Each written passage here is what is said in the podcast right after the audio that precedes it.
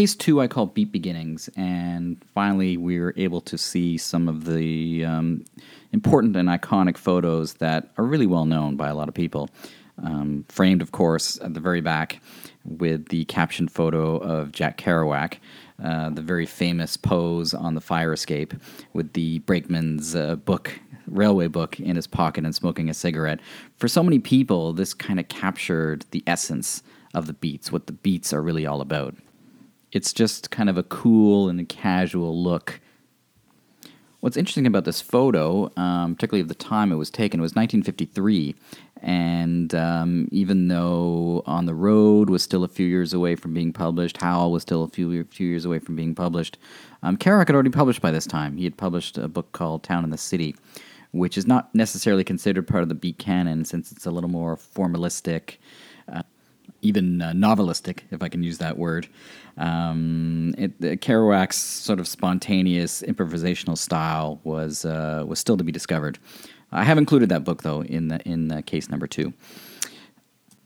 We also see Burroughs, the first uh, first time we see Burroughs in this exhibition, um, and one of the one of the great photos in that uh, that case is the one of uh, Burroughs and Kerouac play acting on the couch with one of them holding a knife. And it's just kind of a fun, goofy photo. Kind of shows another side of the relationship that uh, that these three had. That they were all close friends. They're all young men, um, and they're just essentially clowning around.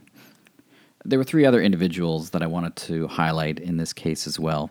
Uh, beginning with Lucien Carr. Lucien Carr. Um, some people may know him from the film uh, Kill Your Darlings. His story is told in that. Um, and he's a very important figure in terms of the history of the beats. Not because he published, he actually um, was not a writer by trade, um, but simply because he was the person that lived on Ginsberg's floor when they were both attending Columbia University as students. And he introduced uh, Ginsberg to both uh, Burroughs and Kerouac. And then we have Herbert Huncke. Huncke was a um, kind of a street hustler. Um, at one point, people called him the king of 42nd Street, and he actually um, he goes down in the history of the beats as well for two specific reasons. Uh, one, he actually coined the term beat. Um, he described it to Jack Kerouac as talking about a generation that was that was beat down, that was ground down, and uh, Kerouac in turn um, gave that uh, word to John Clellon Holmes, who used it in a uh, new, famous New York Times piece, New York Times Magazine piece that was published in 1952.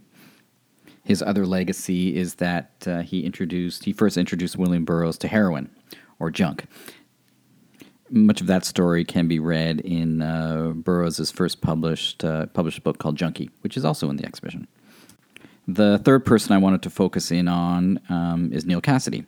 Neal Cassady came to New York City in the uh, late 40s, uh, met Jack Kerouac and Ginsberg, and, and even though uh, Cassady didn't have much formal education, he was essentially a high school dropout, um, was a car thief, had been uh, charged with a number of petty crimes.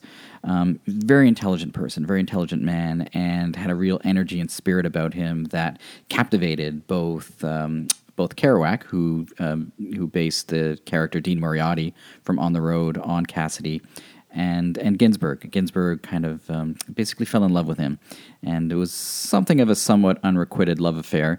I mean, they would have sex periodically, but for the most part, um, it was an unhappy uh, relationship for Ginsberg. That said, um, he did, in many ways, influence the writings of, uh, of both Kerouac and Ginsberg.